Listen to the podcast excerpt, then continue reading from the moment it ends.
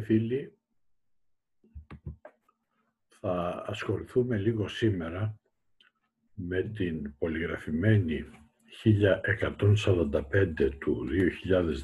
2018 με την οποία ε, η Ανεξάρτητη Αρχή Δημοσίων Εσόδων έδωσε διευκρινήσεις σχετικά με την εφαρμογή των διατάξεων των άρθρων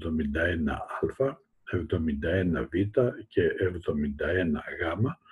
του νόμου 472 του 2013, καθώς και των άρθρων 27 και 354 του νόμου 4512 του 2018. Ε, τότε οι αλλαγές σε αυτά τα άρθρα ήταν καινούργιες και έτσι λοιπόν η ανεξάρτητη αρχή παρήχε τις σχετικές διευκρινήσεις. Να πούμε ότι τα άρθρα αυτά, το 71α, 71β και 71γ, προσθέθηκαν με το άρθρο 353 του νόμου 4512 του 2018 καθώς και των άρθρων 27 και 354 του ίδιου νόμου. Ε, γενικά, περί τίνος πρόκειται. Τα άρθρα αυτά, το 71α, 71β και 71γ, αναφέρονται σε φορολογικά κίνητρα. Και σύμφωνα πάντα με την αιτιολογική έκθεση του νόμου, με την τροποποίηση αυτή οι υφιστάμενες διατάξεις μέχρι εκείνη τη στιγμή που, αφορούν, που αφορούσαν φορολογικά κίνητρα έβρεση τεχνίας και κίνητρα κεφαλαιοποίησης αφορολόγητων αποθεματικών εντάσσονται στον κώδικα φορολογίας εισοδήματος για λόγους νομοτεχνικής αρτιότητας με ταυτόχρονη κατάργηση των άρθρων 71 του νόμου 3842 του 2010, του άρθρου 101 του νόμου 1892 του 1990 και του άρθρου 13 του νόμου 1473 του 1984. Έτσι λοιπόν, από ό,τι φαίνεται, από ό,τι είναι καθαρό, δεν πρόκειται για, νέα ρυθμίσεις, για νέες ρυθμίσεις, αλλά για συστηματική ένταξη ήδη υφιστάμενων ρυθμίσεων στον κώδικα φορολογίας εισοδήματος, γεγονός βέβαια που δεν διαταράσει την κατά τον χρόνο εφαρμογή τους. Πάμε να δούμε τα άρθρα 1-1. Το άρθρο 71α. Εδώ έχουμε, όπως σας είπα, κίνητρα ευρεσιτεχνίας. Έτσι λοιπόν με τις διατάξεις της παραγράφου 1 του νέου άρθρου 71α του νόμου 4172 του 13 ενσωματώθηκαν στον κώδικα φορολογίας εισοδήματος οι διατάξεις του άρθρου 71 του νόμου 3842 του 2010 και ορίζεται ότι τα κέρδη της επιχείρησης από την πώληση προϊόντων παραγωγής της, για την οποία παραγωγή χρησιμοποιήθηκε έβρεση τεχνία διεθνώς όμως αναγνωρισμένη στο όνομα της ίδιας της επιχείρησης που αναπτύχθηκε από την ίδια, απαλλάσσονται από τον φόρο εισοδήματος για τρεις συνεχόμενες χρήσεις με αρχή, ε, αρχής διανομένης από την χρήση μέσα στην οποία πραγματοποιήθηκαν για πρώτη φορά έσοδα από την πώληση των πιο πάνω προϊόντων. Η απαλλαγή αυτή χορηγείται και όταν τα προϊόντα παράγονται σε εγκαταστάσεις τρίτων. Επίσης, καταλαμβάνει και τα κέρδη που προέρχονται από παροχή υπηρεσιών όταν αυτή η υπηρεσία αφορά σε εκμετάλλευση έβρεση τεχνίας, αλλά και εδώ θα, θα πρέπει να είναι διεθνώς αναγνωρισμένη αυτή η ευρεσιτεχνία. Οι πιο πάνω διατάξεις, όπως είπαμε, καταλαμβάνουν τα νομικά πρόσωπα και τις νομικές οντότητες, καθώς και τα φυσικά πρόσωπα που ασκούν επιχειρηματική δραστηριότητα. Στη συνέχεια, με τις διατάξεις παραγράφου 6 του ίδιου άρθρου, ορίζεται ότι οι υπουργικές αποφάσεις που έχουν εκδοθεί κατ' εξουσιοδότηση του άρθρου 71 του νόμου 3842 του 10, αυτές εξακολουθούν να ισχύουν μέχρι ότου εκδοθούν νέες αποφάσεις των παραγράφων 2 και 5 του άρθρου αυτού. Ωστόσο, στις 16 Πέμπτου του 2018 εκδόθηκε κατ' εξουσιοδότηση βέβαια της παραγράφου 5 του άρθρου 71α η κοινή υπουργική απόφαση των Υπουργών Οικονομίας και Ανάπτυξης, Οικονομικών και του Διοικητή της Ανεξάρτητης Αρχής Δημοσίων Εσόδων με αριθμό 52738 του 2018, με την οποία καθορίστηκαν οι όροι, οι προϋποθέσεις και οι διαδικασίες για την εφαρμογή των διατάξεων του άρθρου αυτού. Κατά συνέπεια, οι όποιες επιχειρήσεις προ-ένταξη, προσένταξη πρέπει να επικαλούνται πλέον την υπόψη ΚΙΑ, αυτή που είπαμε δηλαδή την 52738, και όχι την προγενέστερή της με αριθμό πρωτοκόλλου 11970 του 2010.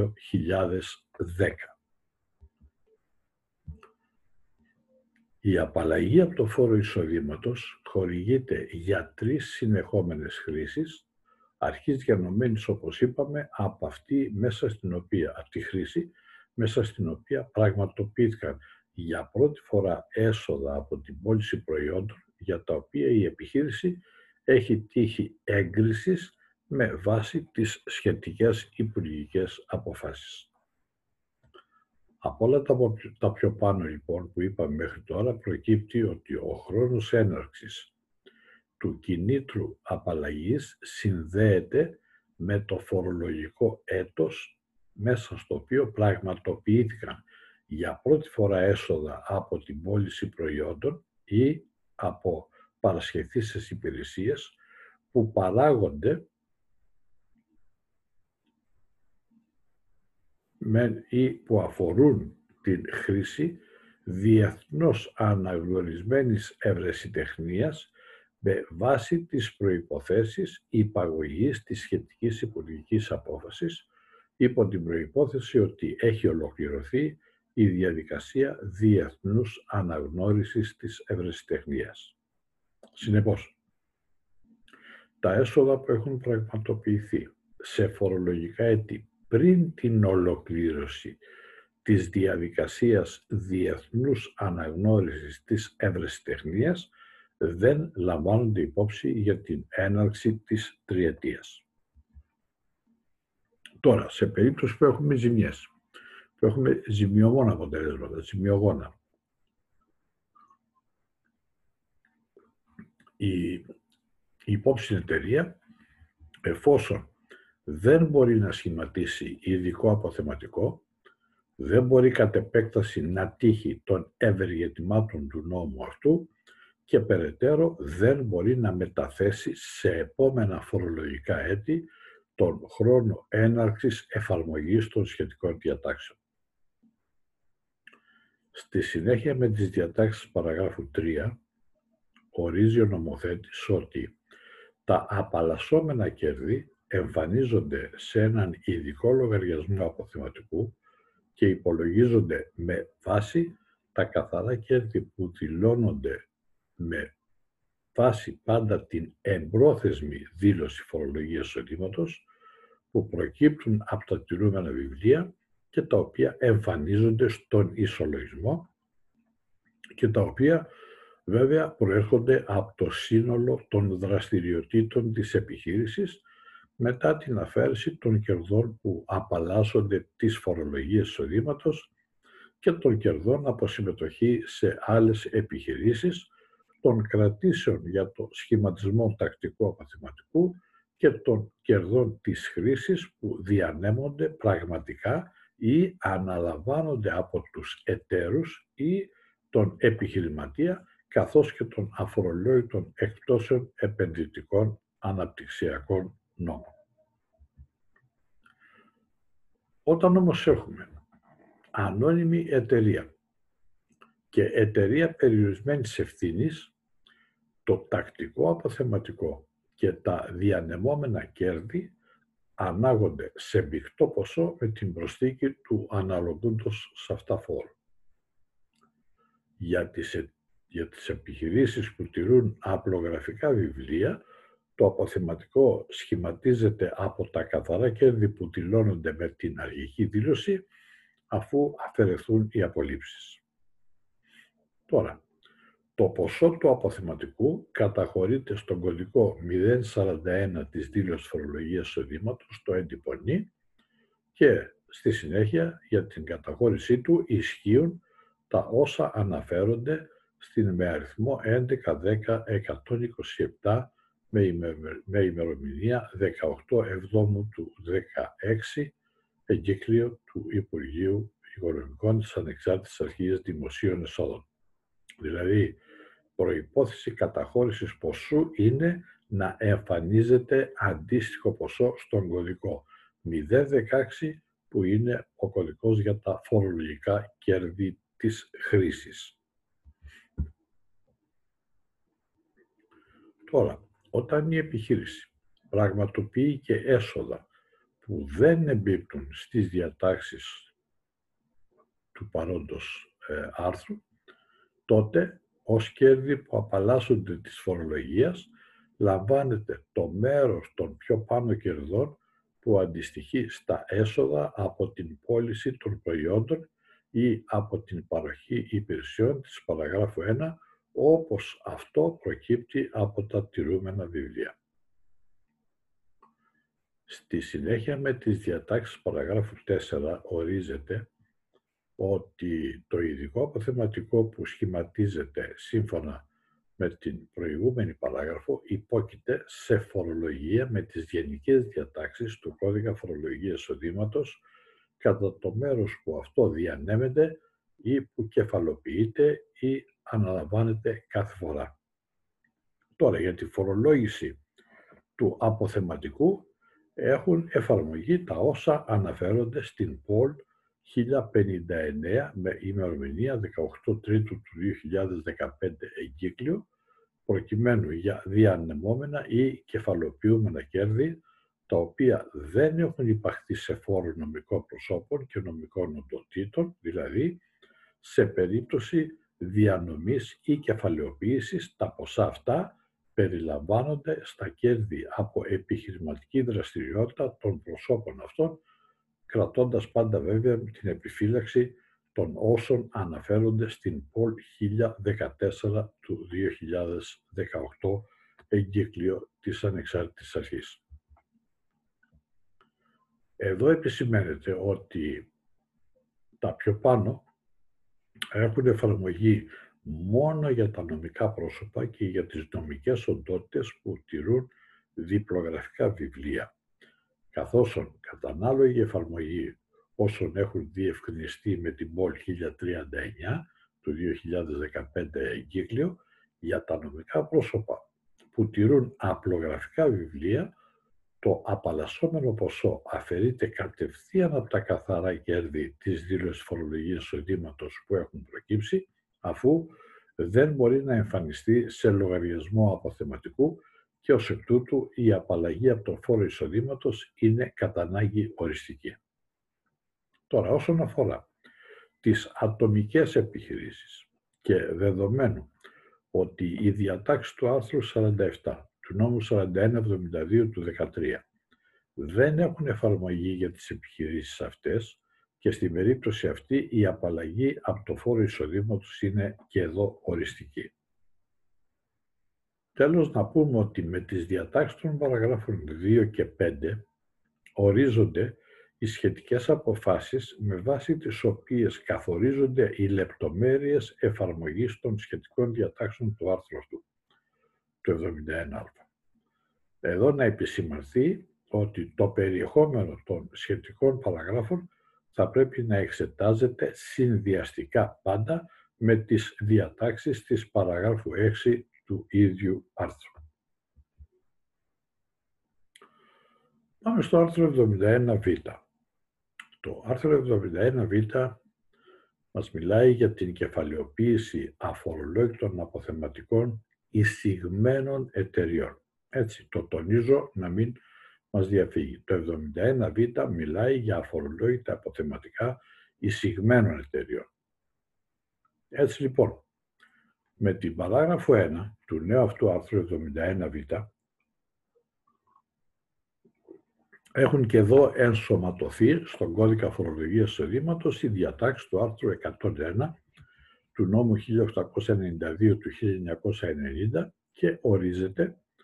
ότι ανώνυμες εταιρείες των οποίων οι μετοχές είναι εισηγμένες στο χρηματιστήριο Αθηνών μπορούν να κεφαλαιοποιήσουν ολικά ή μερικά τα αφορολόγητα αποθεματικά διαφόρων αναπτυξιακών νόμων με εξαίρεση τα αποθεματικά του άρθρου 18 του αναγκαστικού νόμου 942 του 1949. Έτσι λοιπόν με αυτές τις διατάξεις δεν ορίζεται πλέον εξαίρεση των αποθεματικών της παραγράφου 4 του άρθρου 10 του αναγκαστικού νόμου 148 του 1967 από την εφαρμογή των διατάξεων του άρθρου 71β, καθώς οι συγκεκριμένες αυτές διατάξεις κωδικοποιήθηκαν ως άρθρο 38 του νόμου 2238 του 1994, που γνωρίζεται ο πρώην κώδικας φορολογίας οδήματος, ωστόσο τα υπόψη αποθεματικά εξαλείφθηκαν από τα βιβλία των επιχειρήσεων μετά την υποχρεωτική εφαρμογή των παραγράφων 12 και 13 του άρθρου 72 του νόμου 4172 του 2013. Έτσι λοιπόν, με αυτή την υποχρεωτική εφαρμογή των παραγράφων δεν υπάρχουν πλέον.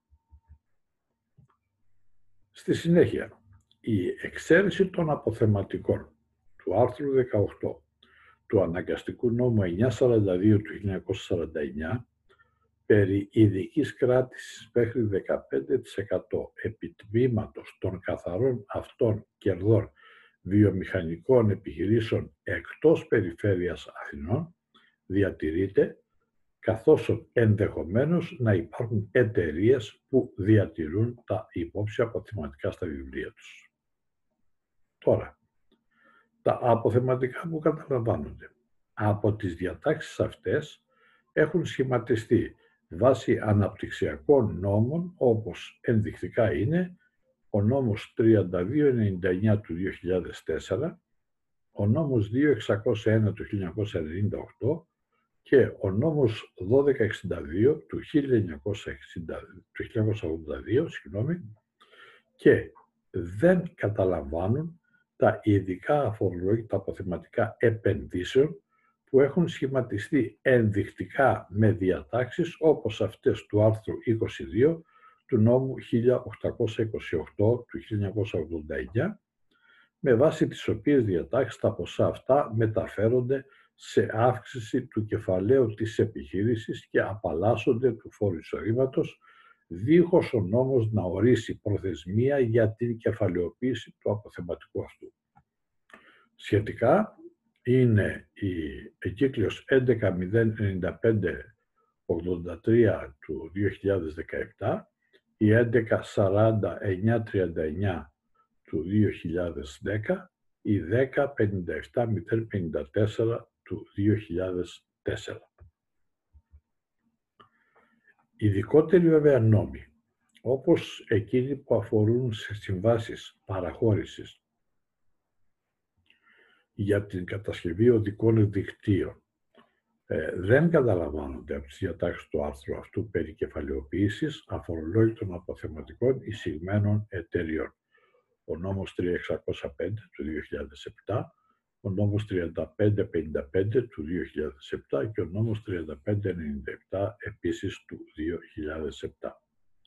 Και εδώ θα πρέπει να επισημάνουμε ότι η πιο πάνω μερική ή ολική κεφαλαιοποίηση πραγματοποιείται χωρίς ισόποση πραγματική αύξηση μετοχικού κεφαλαίου σε μετρητά από τους μετόχους και σχετική είναι η ΠΟΛ 1093 του 1992. Τώρα,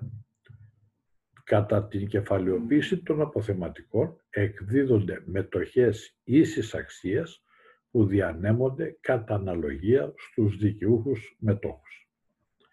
Σε περίπτωση που δεν τηρηθεί η αναλογία αυτή, τότε θεωρείται ότι λαμβάνει χώρα μεταβίβαση μετοχών μεταξύ των μετόχων εφαρμοζομένων όσων αναφέρονται στην ΠΟΛ 1032 του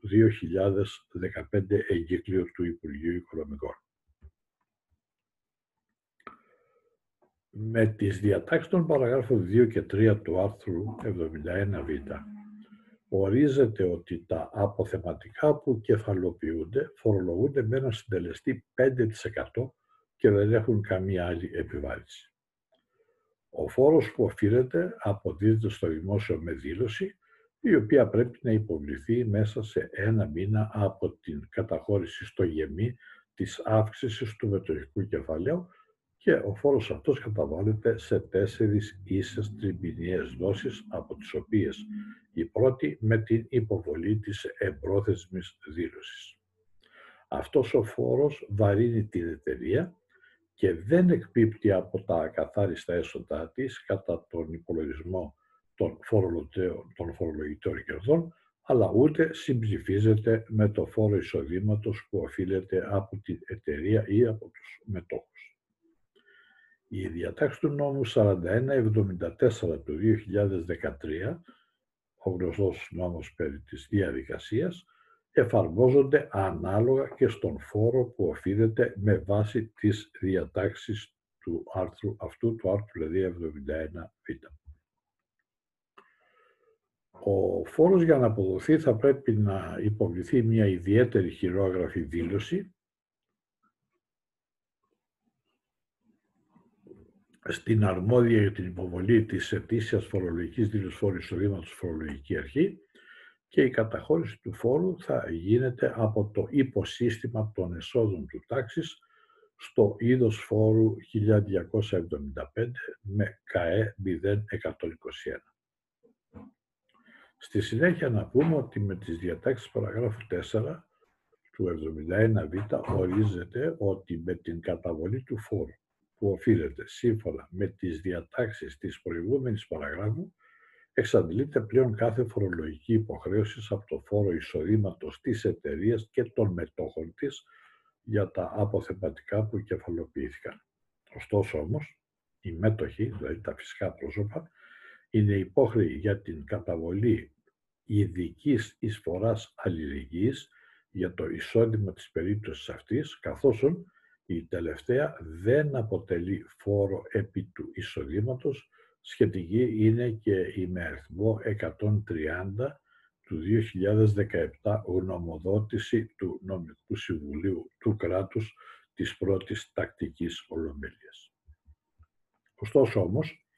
με τις διατάξεις του πρώτου εδαφείου της παραγράφου 5 του άρθρου 71β ορίζεται ότι σε περίπτωση που πριν από την πάροδο 10 ετών από την κεφαλαιοποίηση των αποθεματικών η ανώνυμη εταιρεία διαλυθεί ή μειωθεί το μετοχικό της κεφάλαιο με σκοπό επιστροφής των αποθεματικών στους μετόχους, τα κεφαλοποιηθέντα αποθεματικά δεν λογίζονται φορολογικώς ως μετοχικό κεφάλαιο που έχει καταβληθεί και φορολογούνται με τις διατάξεις που ισχύουν κάθε φορά για την φορολογία εισοδήματος κατά τον χρόνο της διάλυσης εταιρείας ή της μείωσης του μετοχικού κεφαλαίου μετά την αφαίρεση του φόρου που καταβλήθηκε σύμφωνα με τις διατάξεις του παραγράφου 2 του παρόντος άρθρου. Στην περίπτωση δηλαδή σε περίπτωση διάλυσης της ανώνυμης εταιρείας πριν από την πάροδο 10 ετών από την κεφαλαιοποίηση των αποθεματικών θα έχουν εφαρμογή οι υφιστάμενες κατά τον χρόνο εκείνο γενικές διατάξεις, δηλαδή διατάξεις φορολόγησης με τις διατάξεις του άρθρου 47 και θα, εφαρμόσουν, θα εφαρμόσουν τον ισχύοντα συντελεστή φορολογίας εισοδήματος με συμψηφισμό του φόρου με συντελεστή 5% που ήδη καταβλήθηκε με βάση τις διατάξεις παραγράφου 2 του άρθρου 71β. Στη συνέχεια, και δεδομένου όπως είπαμε ότι οι υπόψη διατάξεις αποτελούν κανόνα αποφυγής πιθανών καταστρατηγήσεων και στην περίπτωση της μείωσης μετοχικού κεφαλαίου πριν από την πάροδο 10 ετών από την κεφαλαιοποίηση των αποθεματικών, εδώ συνάγεται ότι για,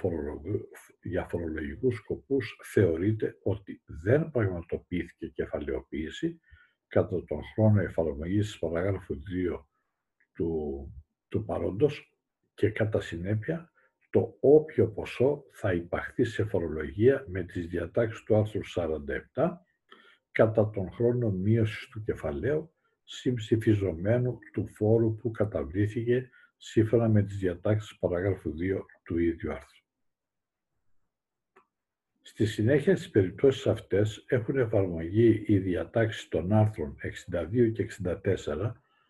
του νόμου 472 του 13 και σχετικά υπάρχει και μια συγκεκριμένη πολυγραφημένη η 1042 του 2015. Εδώ να επισημανθεί ότι οι διατάξεις παράγραφου 12 του άρθρου 14 του νόμου 3943 του 2011 όπως αυτές ισχύουν μετά την αντικατάστασή τους με την παράγραφο 1 του άρθρου 10 του νόμου 41-10 του 2013 δεν έχουν εφαρμογή για τα πιο πάνω αποθεματικά που κεφαλαιοποιούνται κατ' εφαρμογή των διατάξεων των άρθρων 71β και 71γ του νόμου 4172 του 2013. Τέλος, να πούμε ότι με τις διατάξεις του δεύτερου εδαφίου της παράγραφου 5 του άρθρου 71β ορίζεται ότι η παράγραφος αυτή δεν εφαρμόζεται αν η εταιρεία διαλυθεί με σκοπό τη συγχώνευσή της με άλλη επιχείρηση και ίδρυση μιας νέας ανώνυμης εταιρείας ή σε περίπτωση εξαγοράς ή απορρόφησής της από άλλη ανώνυμη εταιρεία. Έτσι δεν ισχύουν, δεν εφαρμόζονται μάλλον εδώ οι διατάξεις παραγράφου 5 του άρθρου 71β. Το ορίζει σαφέστατα ο νόμος. Και επίσης με τις διατάξεις παραγράφου 6 του άρθρου αυτού ορίζεται ότι ανώνυμες εταιρείες με μετοχές εισηγμένες ή όχι, που έχουν σχηματίσει αποθεματικά είτε από υπεραξία μετοχών που προέρχεται από απόσχεση κλάδου ή από συγχώνευση εταιριών στις οποίες συμμετέχει είτε από την αύξηση της αξίας των συμμετοχών της εταιρείας ή από διανομή μετοχών με βάση τις διατάξεις του άρθρου 1 του Αναγκαστικού Νόμου 148 του 1967 542 του 1977 και 1249 του 1982, καθώς και του νόμου 1839 του 1989, κατόπιν κεφαλοποίησεως της υπεραξίας που προέκυψε από την αναπροσαρμογή πάγιων περιουσιακών στοιχείων θηγατρικής εταιρείας ή άλλης εταιρείας, στην οποία συμμετέχουν μπορούν να προβούν σε κεφαλαιοποίηση των αποθεματικών αυτών με σκοπό διανομής νέων μετοχών στους μετόχους τους. Η κεφαλαιοποίηση εδώ, αυτή, σε αυτή την περίπτωση, δεν υπόκειται σε φόρο εισοδήματος. Ειδικότερα στην πρώτη περίπτωση, όταν έχουμε δηλαδή εισηγμένες, ανώνυμη εταιρεία που σχημάτισε αποθεματικά από υπεραξία των συμμετοχών της λόγω συγχώνευσης ή λόγω απόσχεσης κλάδου, εταιρεία, κλάδου εταιρείας στην οποία συμμετείχε είτε με τις γενικές διατάξεις του εταιρικού δικαίου, είτε με τις διατάξεις του αναπτυξιακού νόμου 1297 του 1972, είτε με τις διατάξεις του άρθρου 54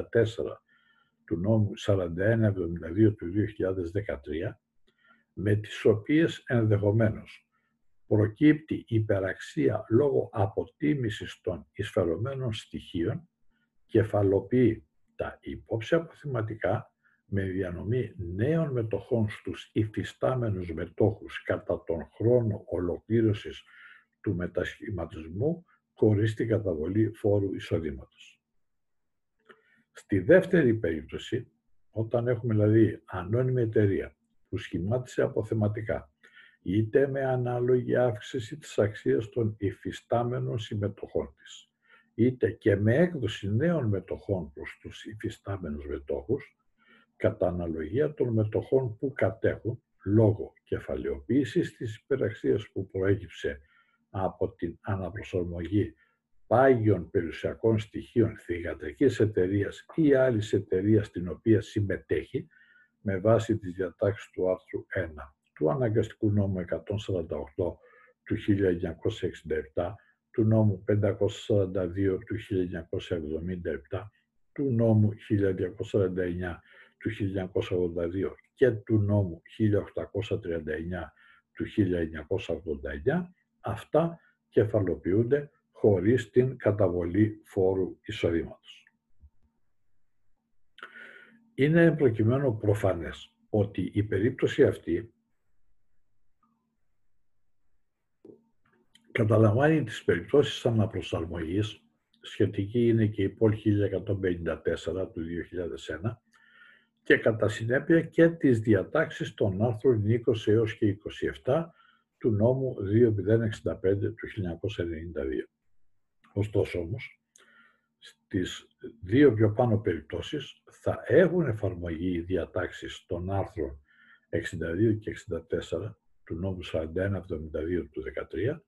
γιατί, γιατί με τις οσάνω διατάξεις του άρθρου 71β δεν ορίζεται το αντίθετο. Και εδώ υπόψη η σχετική Πολ 1042 26 πρώτου του 2015 εγκύκλειος. Με βάση τις διατάξεις της παραγράφου 5 του ίδιου άρθρου, στην περίπτωση διάλυσης ή στην περίπτωση μείωσης του μετοχικού κεφαλαίου της ανώνυμης εταιρείας πριν από την πάροδο 10 ετών από την κεφαλαιοποίηση των πιο πάνω αποθεματικών,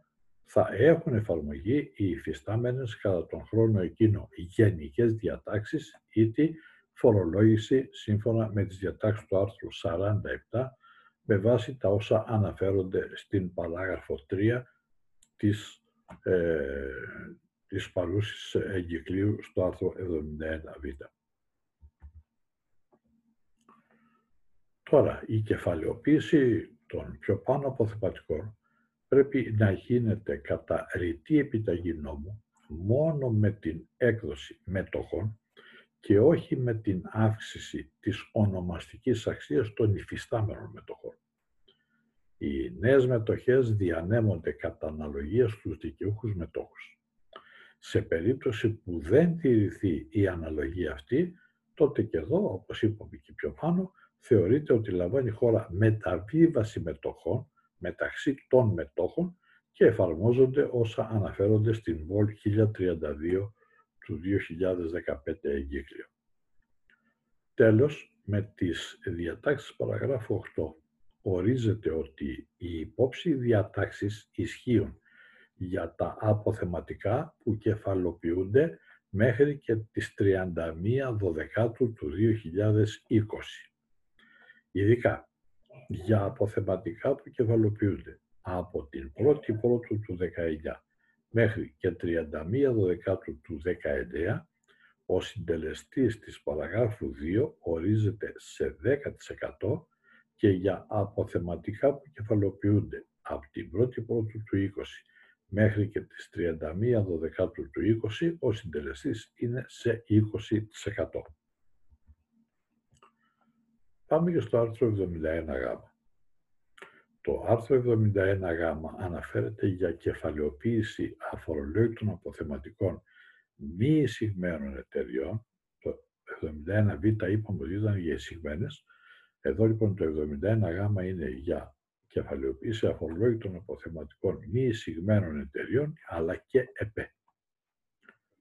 Έτσι λοιπόν με την παράγραφο 1 του άρθρου 71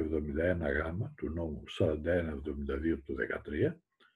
με το οποίο ενσωματώθηκαν και εδώ στον κώδικα φορολογίας εισοδήματος η διατάξη του άρθρου 13 του νόμου 1473 του 1984, ορίζεται ότι οι ανώνυμες εταιρείες, των οποίων οι μετοχές δεν είναι εισηγμένες στο χρηματιστήριο Αθηνών, καθώς και οι εταιρείες περιορισμένης ευθύνης μπορούν να κεφαλοποιήσουν είτε ολικά είτε μερικά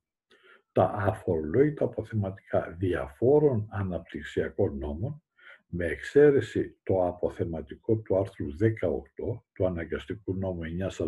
του 1949 και με την προϋπόθεση ότι κατά τη διαχειριστική χρήση στην οποία συντελείται αυτή η κεφαλαιοποίηση θα αυξηθεί το μετοχικό ή το εταιρικό τους κεφάλαιο κατά το ίδιο ποσό σε μετρητά από τους παλιούς ή νέους μετόχους ή από τους εταίρους. Στην περίπτωση αυτή εκδίδονται δέας μετοχές ή εταιρικά μερίδια για τους δικαιούχους μετόχους ή για τους εταίρους. Οι ανωτέρω διατάξεις αφορούν την κεφαλαιοποίηση αφορολόγητων αποθεματικών μη εισηγμένων εταιριών και εταιριών περιορισμένης ευθύνης και σε αντίθεση πλέον με το άρθρο 71β απαιτείται η αύξηση του μετοχικού ή του εταιρικού κεφαλαίου κατά το ίδιο ποσό σε μετρητά από τους παλιούς ή νέους μετόχους ή από τους εταίρους. Κατά τα λοιπά, ισχύουν όλα όσα είπαμε στην παράγραφο 1 του άρθρου 71β της παρούσης εγκυκλίου. Τώρα, με τις διατάξεις παραγράφου 2 του άρθρου 71γ, ορίζεται ότι τα αποθεματικά της παραγράφου 1 του άρθρου αυτού που κεφαλοποιούνται φορολογούνται με συντελεστή 10% αντί 5% για τις εισηγμένες ανώνυμες εταιρείες, χωρίς καμία άλλη επιβάρηση. Ο φόρος που οφείλεται αποδίδεται και εδώ στο δημόσιο με δήλωση, η οποία πρέπει και εδώ να υποβληθεί σε ένα μήνα από την καταχώρηση στο γεμί της αύξησης του μετοχικού ή εταιρικού κεφαλαίου και καταβάλλεται εδώ σε τέσσερις ίσες εξαμηνίες δόσεις, από τις οποίες η πρώτη με την υποβολή της εμπρόθεσμης δήλωσης. Ο φόρος αυτός δεν εκπίπτει από τα καθάριστα έσοδα της εταιρείας κατά τον υπολογισμό των φορολογικών κερδών, ούτε συμψηφίζεται με το φόρο εισοδήματος που οφείλεται από την εταιρεία ή από τους μετόχους ή από τους εταίρους της. Η διατάξη του νόμου 4174 του 2013, δηλαδή του κώδικα της φορολογικής διαδικασίας, εφαρμόζονται ανάλογα και στον φόρο που οφείλεται με βάση τις διατάξεις του παρόντος άρθρου. Και ο νόμος αποδίδεται με ιδιαίτερη χειρόγραφη δήλωση στην αρμόδια για την υποβολή της ετήσιας φορολογικής δήλωσης φόρου εισοδήματος φορολογική αρχή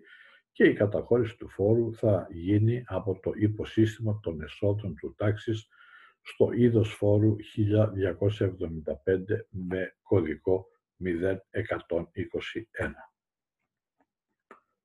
Επίσης με τις διατάξεις παραγράφου 3 ορίζεται ότι με την καταβολή του φόρου που οφείλεται εξαντλείται κάθε φορολογική υποχρέωση από τον φόρο εισοδήματος της εταιρείας,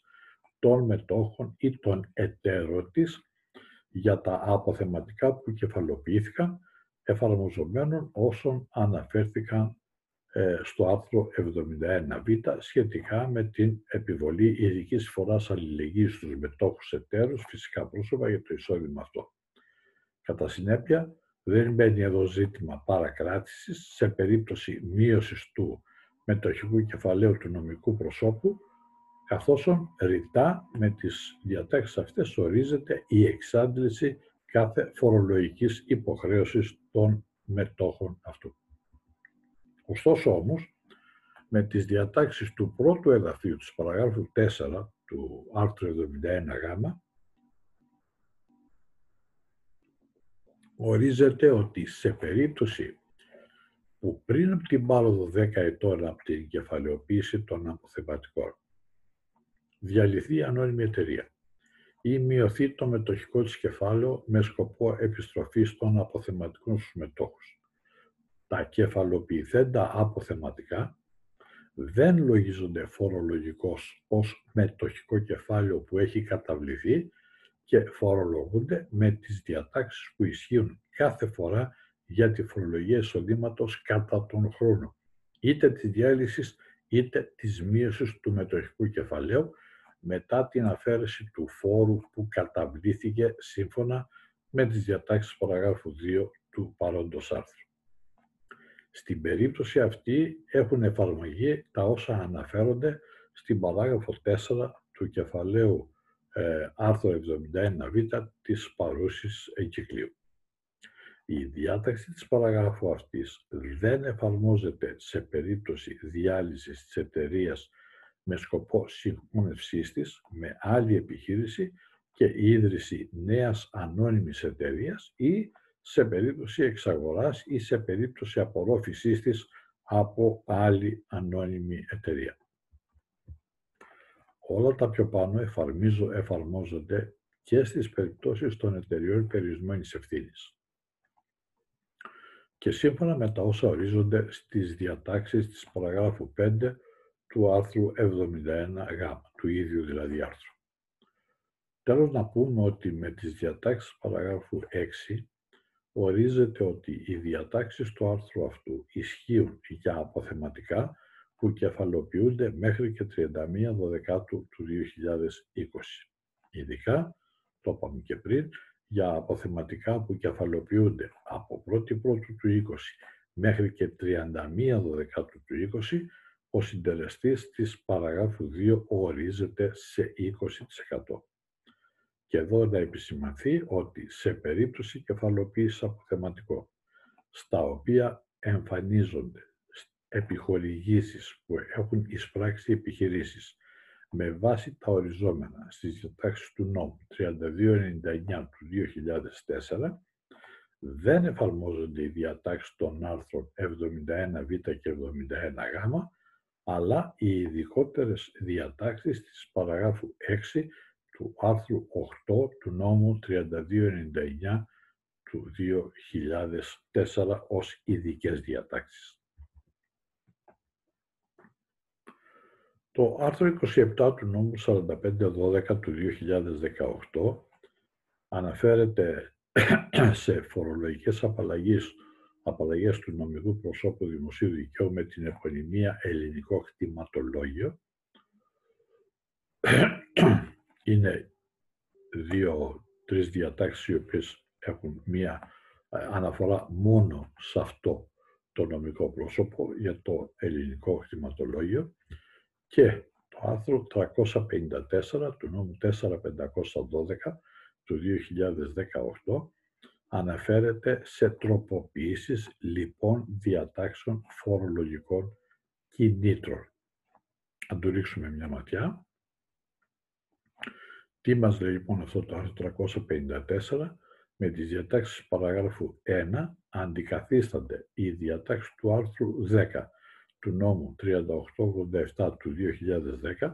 όπως αυτές ίσια μετά την τροποποίησή τους με τις διατάξεις παράγραφου 3 του άρθρου 116 του νόμου 4070 του 12, καταργώντας με αυτόν τον τρόπο το ειδικό τρόπο φορολόγησης που ίσχυε για τις μεταβιβάσεις των φορτηγών δημοσίας χρήσης αυτοκινήτων που κυκλοφόρησαν πριν τις 39 του 10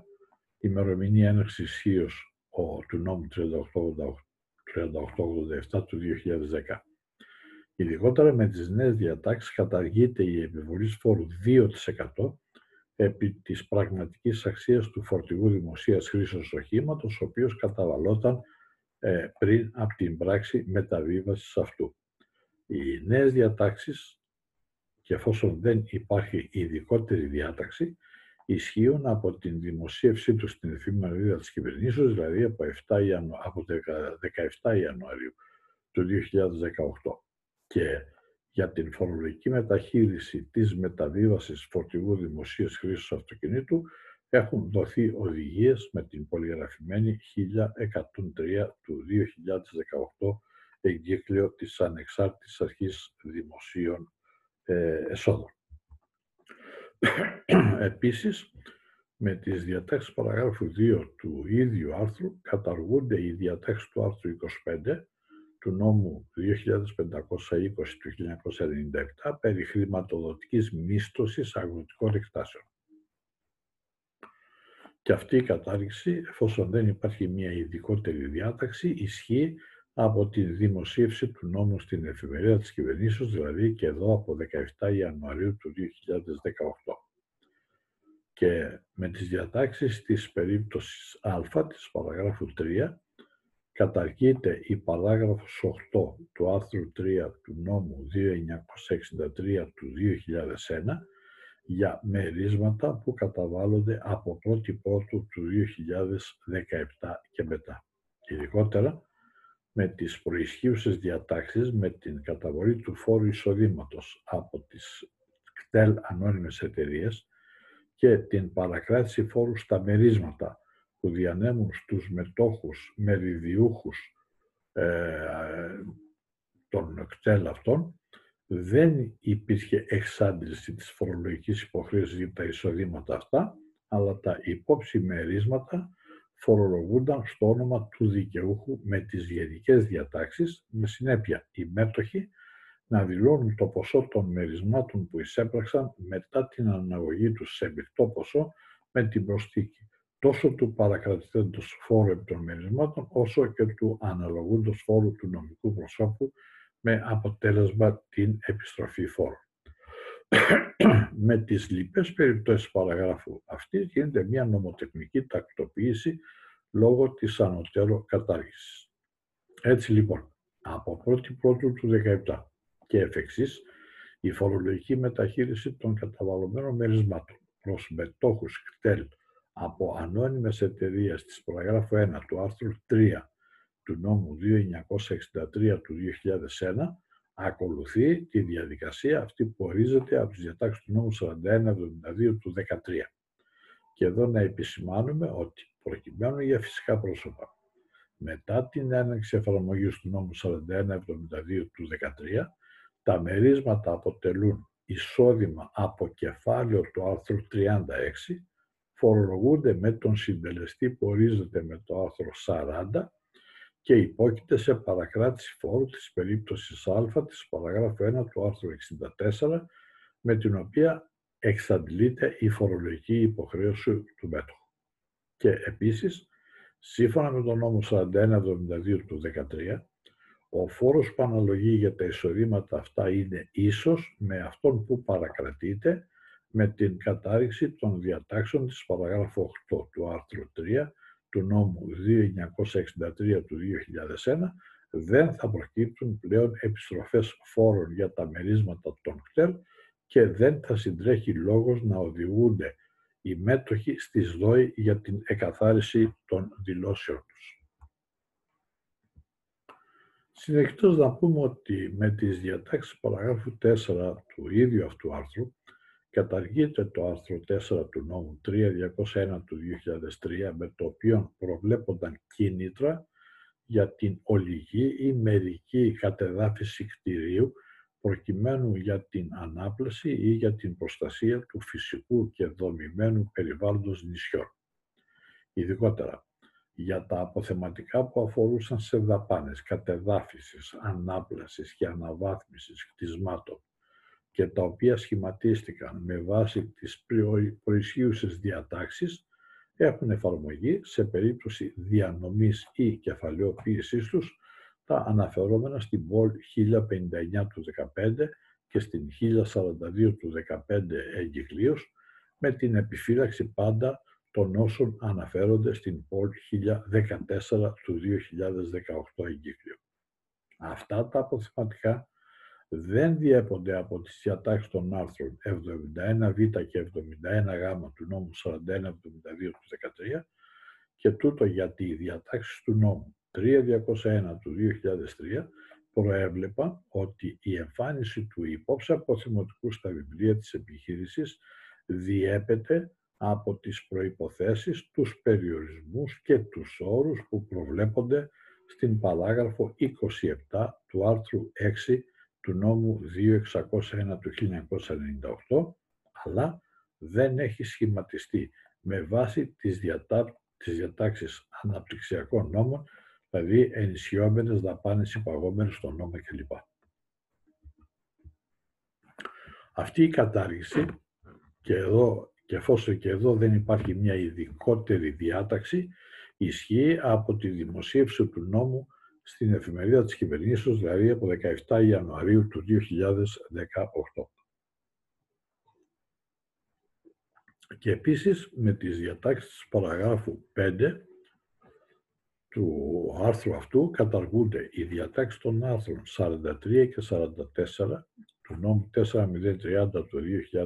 2011 οι οποίες διατάξεις αφορούσαν σε φορολογικά κίνητρα αποκατάστασης κτηρίων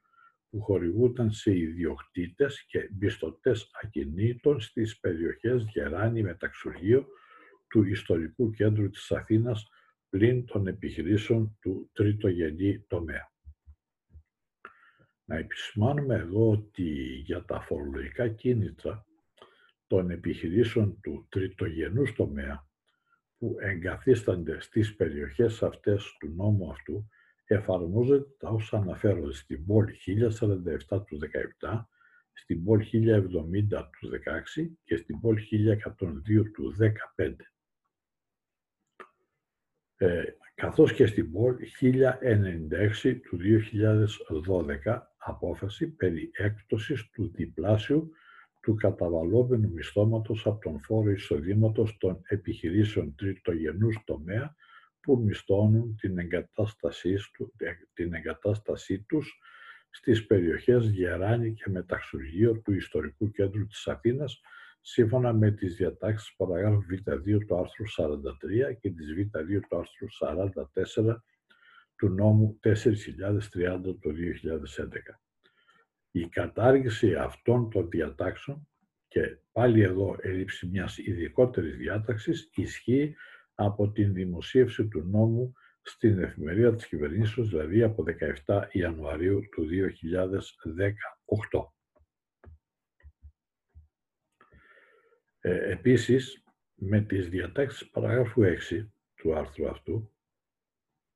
καταργούνται οι διατάξεις των άρθρων 4 και 5 του νόμου 1775 του 1988, με τις οποίες διατάξεις είχαν δοθεί κίνητρα ίδρυσης εταιριών παροχής υπηρεσιών επιχειρηματικού κεφαλαίου με σκοπό την προώθηση και υλοποίηση επενδύσεων υψηλής τεχνολογίας και καινοτομίας. Η κατάρριξη αυτή και εδώ ελείψει μια ειδικότερη ισχύει από 17 Ιανουαρίου του 2018. Τώρα, όσον αφορά στα αφορολόγητα αποθεματικά που έχουν ήδη σχηματιστεί, βάσει των προγενέστερων διατάξεων του άρθρου 5 του νόμου 1775 του 1988 και αυτά σε περίπτωση διανομής ή κεφαλαιοποίησής τους θα έχουν εφαρμογή τα όσα αναφέρονται στις πόλεις 1059 του 15 και 1042 του 15 με την επιφύλαξη βέβαια πάντα των όσων αναφέρονται στην μεταγενέστερη πόλη 1014 του 2018.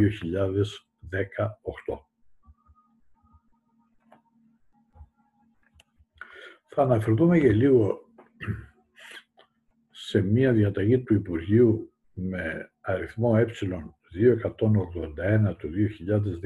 2019, η οποία αναφέρεται σε μείωση μετοχικού κεφαλαίου ανώνυμης εταιρείας που έχει προέλθει από μετασχηματισμό με τις διατάξεις του νομοθετικού διατάγματος 1297 του 1972. Κρατήστε την ημερομηνία της διαταγής αυτής, είναι 10 Οκτωβρίου του 2019. Και τι μας λέει, μας λέει ότι με τις διατάξεις του άρθρου 2 του νομοθετικού διατάγματος 1297 του 1972, μεταξύ άλλων ορίζεται ότι η υπεραξία που διαπιστώνεται από την απογραφή των στοιχείων ενεργητικού και παθητικού των συγχωνευόμενων επιχειρήσεων και εμφανίζεται απαραίτητος σε ειδικούς λογαριασμούς της συγχωνεύουσας ή της νέας εταιρείας, θεωρείται ότι περιέρχεται σε αυτή και φορολογείται κατά τον χρόνο της καθιονδήποτε τρόπο διάλυσης της. Περαιτέρω μας λέει ότι με τις διατάξεις της περίπτωσης Β του άρθρου 4 του νόμου 1297 του 1972 ορίζεται ότι στις περιπτώσεις μετατροπής ατομικής επιχείρησης ή προσωπικής εταιρείας ή εταιρείας περιορισμένης ευθύνης σε ανώνυμη εταιρεία ή εισφοράς κλάδου των επιχειρήσεων αυτών σε ανώνυμη εταιρεία ή συγχώνεσης αυτών σε ανώνυμη εταιρεία, εκτός της περίπτωσης συγχώνευσης ανωνύμων εταιριών, έτσι το τονίζει, οι μετοχές της ανώνυμης εταιρείας που αντιστοιχούν στην αξία του εισφερόμενου κεφαλαίου θα είναι υποχρεωτικά ονομαστικές στο σύνολό τους και μη μεταβιβάσιμες κατά ποσοστό 75% του συνόλου τους για μία πενταετία από τον χρόνο της συγχώρευσης ή της μετατροπής. Όπως δόθηκαν διευκρινήσεις με την ερμηνευτική εγκύκλιο 25 του 1973 για τον νόμο για το νομοθετικό διάταγμα 1297 του 1942, η προϋπόθεση αυτή, όπως άλλωστε και οι λοιπές που θέτει το ίδιο νομοθέτημα, όπως με χάρη τήρηση ελαχίστου κεφαλαίου κλπ, πρέπει να υφίσταται καθ' όλη τη διάρκεια της πενταετίας από την συγχώνευση ή από την μετατροπή. Στην ανεξάρτητη αρχή έχουν γίνει, έχουν γνωστοποιηθεί περιπτώσεις εταιριών που έχουν προέρθει από μετασχηματισμό με τις διατάξεις του νόμου 1297 του 1972 και στη συνέχεια προχώρησαν σε μείωση μετοχικού κεφαλαίου με αναφορά σε συγκεκριμένα ποσά. Το ΣΛΟΤ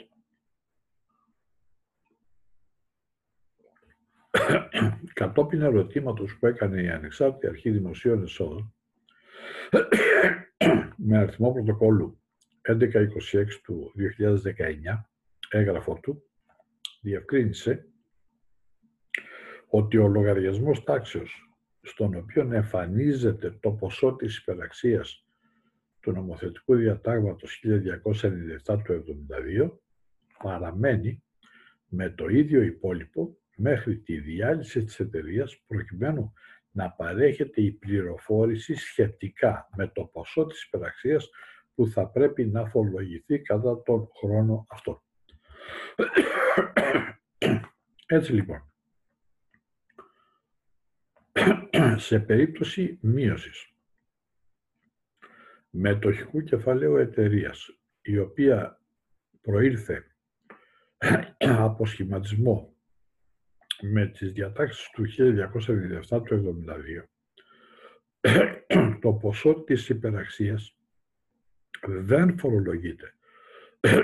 κατά τον χρόνο που λαμβάνει η χώρα η μείωση μετοχικού κεφαλαίου καθώς δεν συντελείται διάλυση της εταιρείας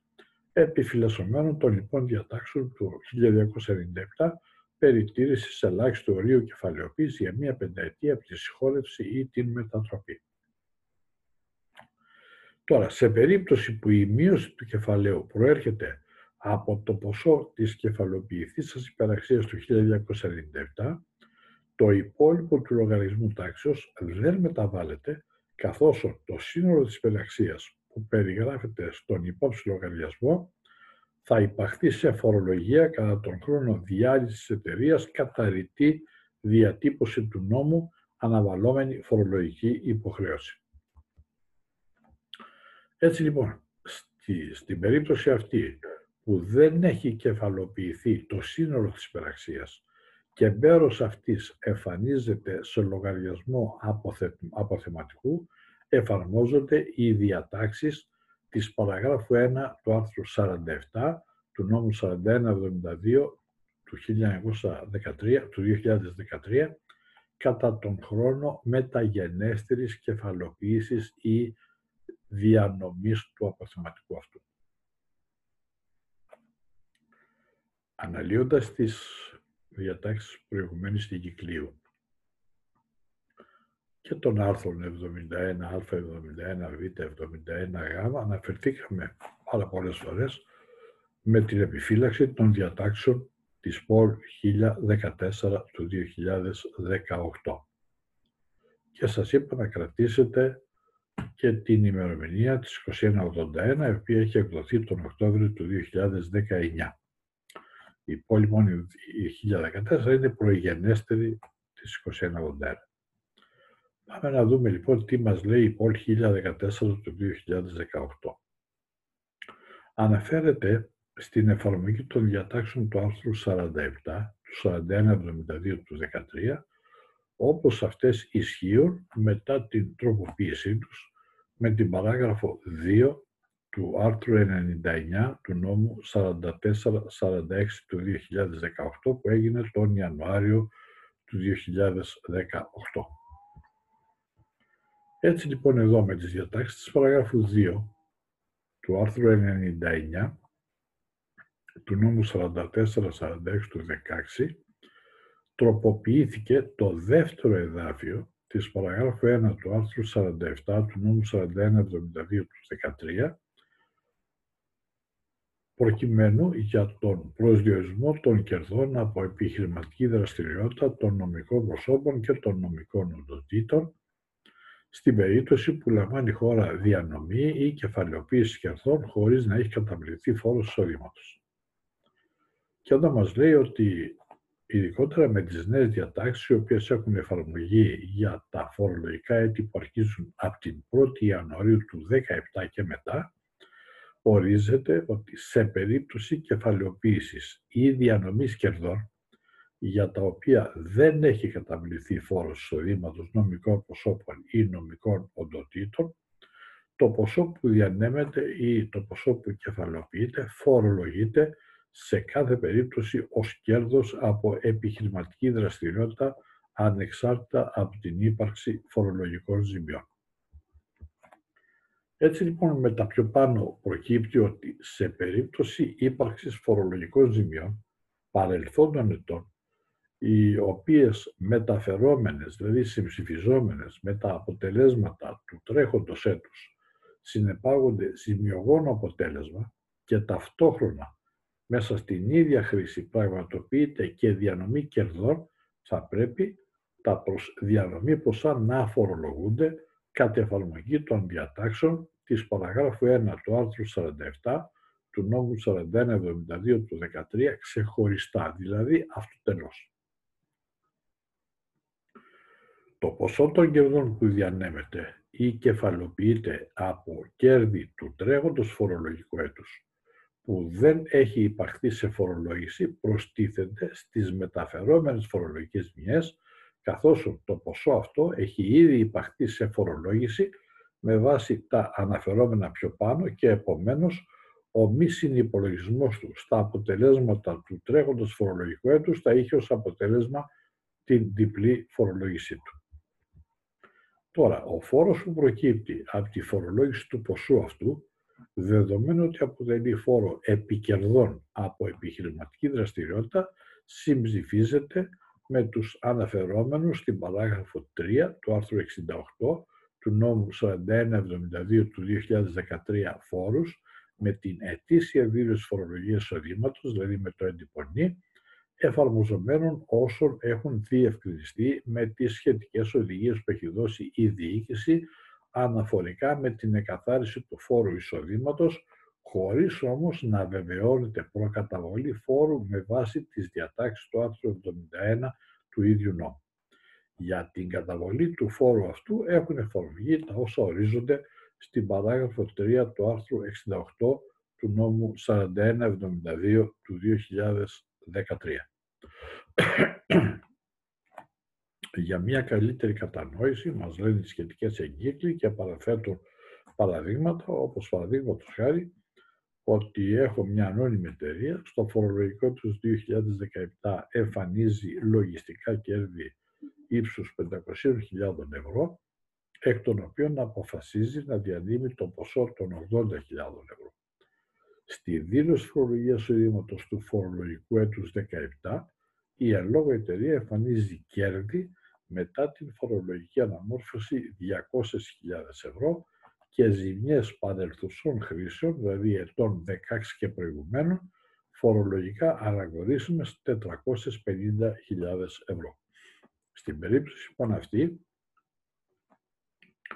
το φορολογικό αποτέλεσμα, όπως αυτό προκύπτει βάσει των διατάξεων του νόμου 4172, ανέρχεται στο ύψος των 250.000 ευρώ, ζημιογόνο αποτέλεσμα 200.000 που είναι τα κέρδη μετά τη φορολογική αναμόρφωση του 17, μείον 450.000 που είναι οι ζημιές παρελθουσών χρήσεων 16 και προηγουμένων, ίσον 250.000 το αποτέλεσμα. Επομένως, το προσδιανομή ποσό των 80.000 ευρώ ως διανεμόμενο ποσό για το οποίο δεν έχει καταβληθεί φόρο εισοδήματος, φόρο εισοδήματος θα υπαχθεί σε φορολόγηση μετά την αναγωγή του σε μεικτό 80.000 επί 100 για το 71 ίσον 112.676 με βάση τις διατάξεις της παραγράφου 1 του άρθρου 47 του νόμου 4172 του 13 ξεχωριστά προστιθέμενο στις φορολογικά αναγνωρίσιμες ζημιές, οι οποίες ανέρχονται πλέον σε 362.676 ευρώ, δηλαδή 250.000 συν 112.676 και οι οποίες μεταφέρονται στα επόμενα έτη για συμψηφισμό. Τα ίδια ισχύουν και στην περίπτωση που μέσα σε ένα τρέχον φορολογικό έτος λαμβάνει η χώρα διανομή κερδών λόγω ύπαρξης λογιστικών κερδών από κέρδη του τρέχοντος φορολογικού έτους για τα οποία δεν έχει καταβληθεί φόρος εισοδήματος, όχι όμως λόγω μεταφοράς φορολογικών ζημιών παρελθουσών χρήσεων, αλλά επειδή τα φορολογικά αποτελέσματα της χρήσης, όπως αυτά προέκυψαν μετά τον συμψηφισμό των προσωρινών διαφορών ή μετά την φορολογική αναμόρφωση, είναι ζημιόγονα.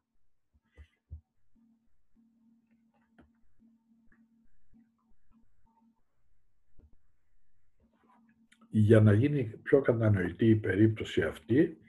πάλι η ανεξάρτητη αρχή παραθέτει ένα παράδειγμα και μας λέει ότι ανώνυμος εταιρείας στο φορολογικό έτος εμφανίζει λογιστικά κέρδη ύψους 100.000 ευρώ, εκ των οποίων αποφασίσει να διανύμει τον ποσό των 60.000 ευρώ. Τα φορολογικά αποτελέσματα του φορολογικού έτους μετά την φορολογική αναμόρφωση ανέρχονται σε 200.000 ευρώ ζημιά. Έτσι λοιπόν, το προσδιανομή ποσό των 60.000 ευρώ ως διανεμόμενο ποσό για το οποίο δεν έχει καταβληθεί φόρο εισοδήματος θα υπαχθεί σε φορολόγηση μετά την αναγωγή του σε μεικτό 60.000 επί 100 δια το 71 ίσον 84.507 ευρώ με βάση τις διατάξεις του άρθρου της παραγράφου 1 του άρθρου 47 ξεχωριστά προστιθέμενο στις φορολογικά αναγνωρίσιμες ζημιές του τρέχοντος φορολογικού έτους, οι οποίες ανέρχονται σε 284.507 ευρώ, δηλαδή 200 χιλιάρικα που είναι το αποτέλεσμα της ζημιάς μετά την αναμόρφωση, συν 84 που έχουν φορολογηθεί, οι οποίες μεταφέρονται στα επόμενα έτη για συμψηφισμό. Τα ίδια ισχύουν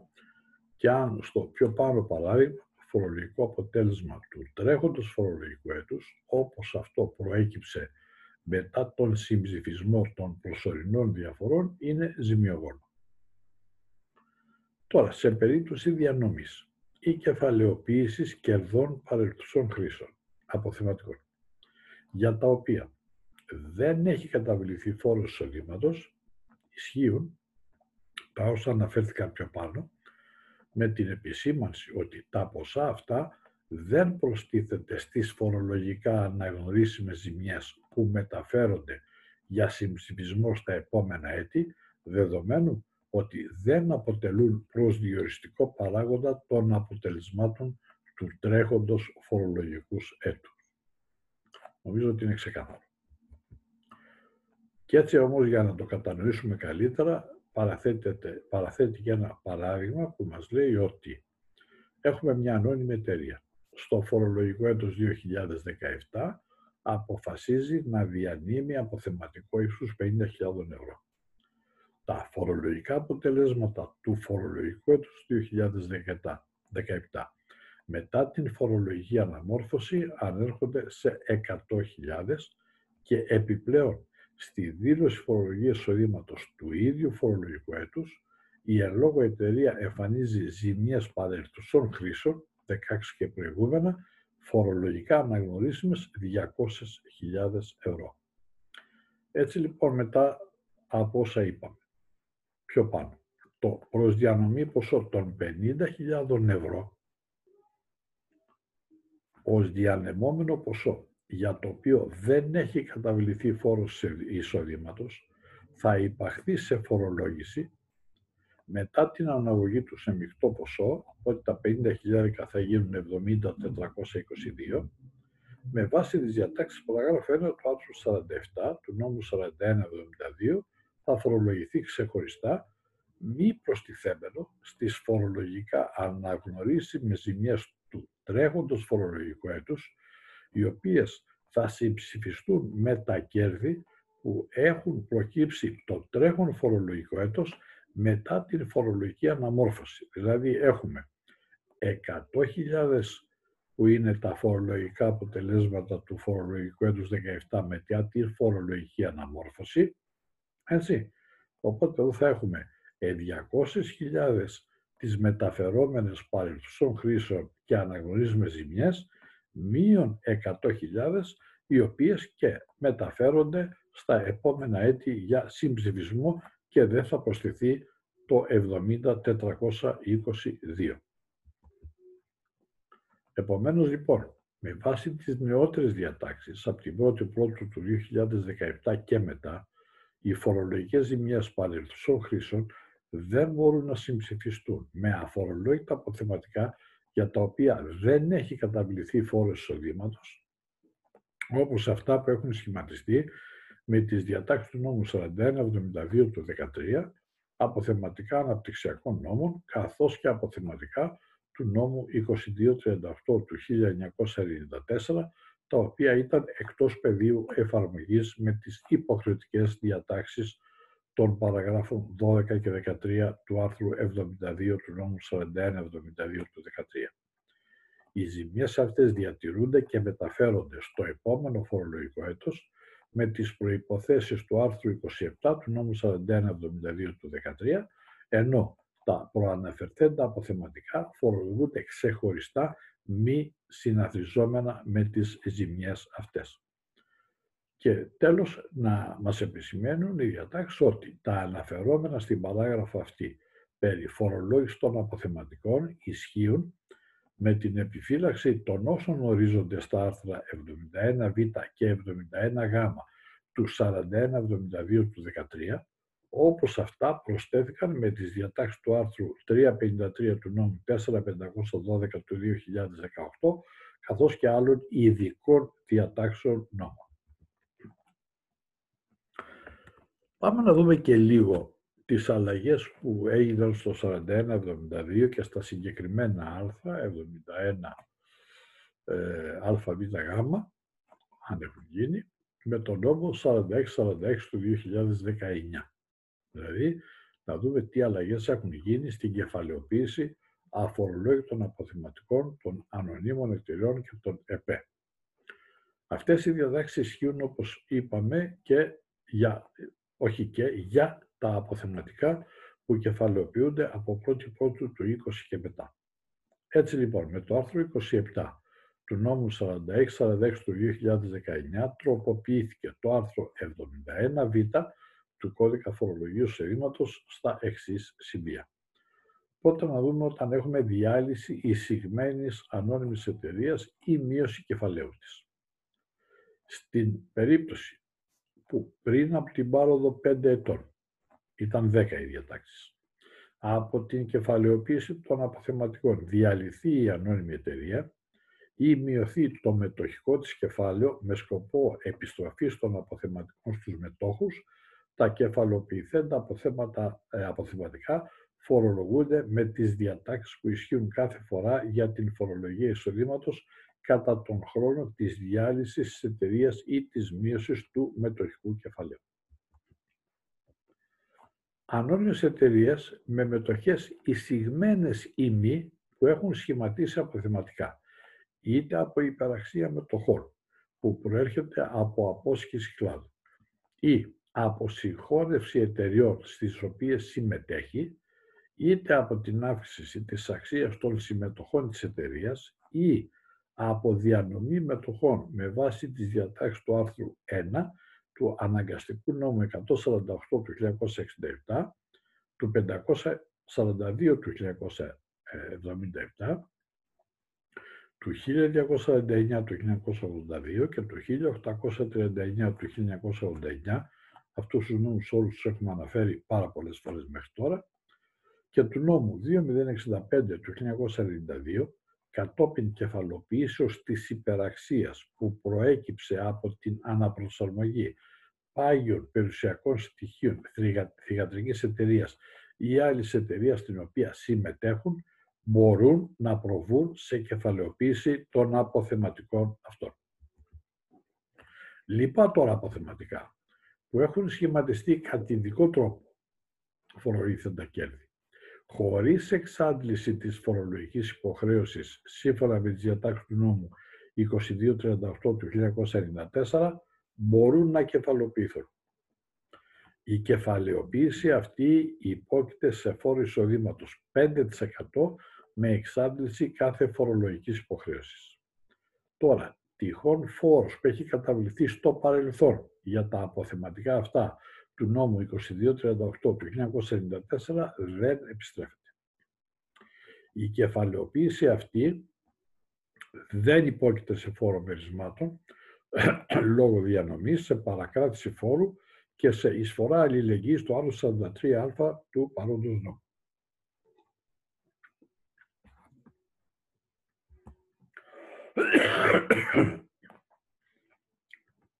Για τα αποθεματικά που κεφαλοποιούνται με τις διατάξεις του κώδικα φορολογίας εισοδήματος 4172 του 13. Η αύξηση αυτή του μετοχικού κεφαλαίου πραγματοποιείται είτε με την ανάλογη αύξηση της ονομαστικής αξίας των μετοχών που υπάρχουν κατά τον χρόνο της κεφαλοποίησης, είτε με την έκδοση νέων μετοχών, είτε και με τους δύο αυτούς τρόπους. Οι νέες λοιπόν μετοχές που θα εκδοθούν διανέμονται δωρεάν στους μετόχους κατά την αναλογία των μετοχών που κατέχουν αυτοί κατά τον χρόνο κεφαλαιοποίησης των εν λόγω αποθεματικών. Επίσης με το άρθρο 27 του νόμου 4646 του 2019 τροποποιήθηκε το άρθρο 71 γάμα κώδικα φορολογίας εισοδήματος και στα εξής σημεία. Οι ανώνυμες εταιρείες, των οποίων οι μετοχές δεν είναι εισηγμένες στο χρηματιστήριο Αθηνών, καθώς και η ΕΠΕ, μπορούν να κεφαλοποιήσουν ολικά ή μερικά τα αφορολόγητα αποθεματικά διαφόρων αναπτυξιακών νόμων, με εξαίρεση όμως το αποθεματικό του άρθρου 18 του αναγκαστικού νόμου 942 του 1949 και αυτό το έχουμε συζητήσει πολλές φορές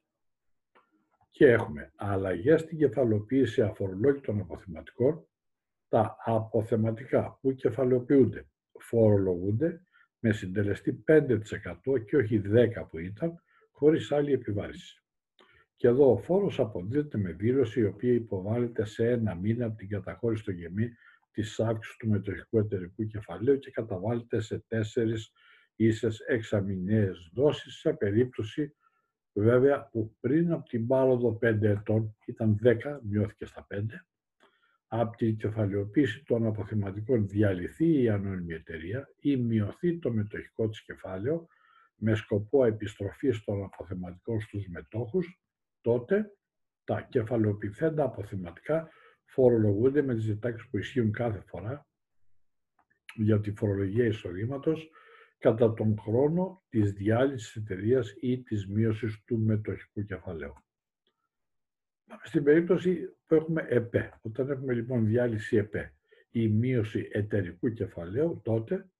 αν πριν από την πάροδο 5 ετών από την κεφαλαιοποίηση των αποθεματικών διαλυθεί η ΕΠΕ ή μειωθεί το εταιρικό της κεφάλαιο με σκοπό την επιστροφή των αποθεμάτων στους εταίρους,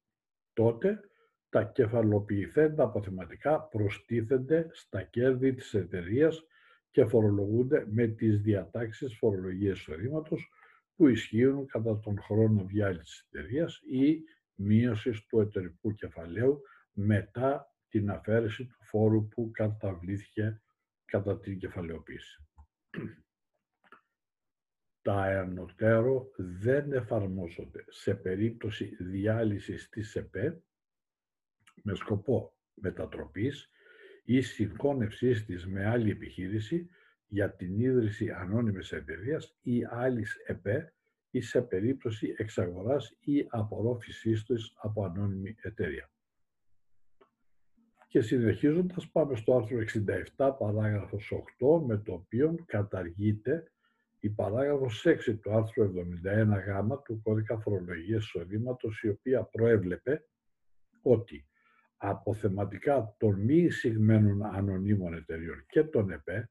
μπορούν να κεφαλοποιούνται βάσει του άρθρου 71 γ του κώδικα φορολογίας εισοδήματος μέχρι και τις 31 Δεκάτου του 20. Καταργήθηκε. Επίσης καταργήθηκε και ο συντελεστής 20% φορολόγησης των αποθεματικών που κεφαλοποιούνται από 1η Πρώτου του 20 μέχρι και τις 31 Δεκάτου του 20. Για το άρθρο 71β, δηλαδή για την κεφαλαιοποίηση των αφορολόγητων αποθεματικών εισηγμένων εταιριών, το άρθρο αυτό, το 71β, ισχύει όπως τέθηκε και όπως τέθηκε με την παράγραφο του άρθρου 353 του νόμου 4512 του 18 και ισχύει για αποθεματικά που κεφαλαιοποιούνται μέχρι 31 του 20. Η παράγραφος 5 το πρώτο εδάφιο αντικαταστάθηκε με την παράγραφο του άρθρου 27 του 46-46 του 19 όπως σας είπα και πριν. Η παράγραφος 6 αντικαταστάθηκε και εκείνη όπως είπαμε με το άρθρο 27 του 46-46. Η παράγραφος 8 και αυτή με το άρθρο 27 αντικαταστάθηκε με το άρθρο 27 του 46-46 του 2019 και για το 71 γάμα το 71 γάμα είναι και αυτό όπως είχε προσθεθεί με το άρθρο 353 του 4512 η παράγραφος 1 αντικαταστάθηκε με την παράγραφο 4 του άρθρου 27 του 46-46 του 19 η παράγραφος 2 και αυτή αντικαταστάθηκε με την παράγραφο 5 του 27 στην παράγραφο 4 το πρώτο εδάφιο αντικαταστάθηκε με την παράγραφο 6 του άρθρου 27 και το πρώτο εδάφιο του παραγράφου 5 αντικαταστάθηκε και αυτό με την παράγραφο 7 και η παράγραφος 6 καταργήθηκε, όπως είπαμε, με την παράγραφο 8 του άρθρου 67 του νόμου 46, 46 του 2019. Βέβαια εδώ μιλάμε για άρθρα που καταργήθηκαν ή αντικαταστάθηκαν, τα οποία δεν πρόλαβαν να ζεσταθούν στη θέση τους και ήρθε ο επόμενος νόμος που τα ή τα κατηρήσε ή τα αντικατέστησε. Λοιπόν, αυτά για το θέμα με την πόλη 1145 του 2018 και τα υπόλοιπα που είπαμε. Αυτά θα μπορείτε βέβαια να τα δείτε και βιντεοσκοπημένα και ηχογραφημένα αλλά και σαν κείμενα να τα δείτε μέσα στο, στις ιστοσελίδες των ε, φορολογικών διαδρομών.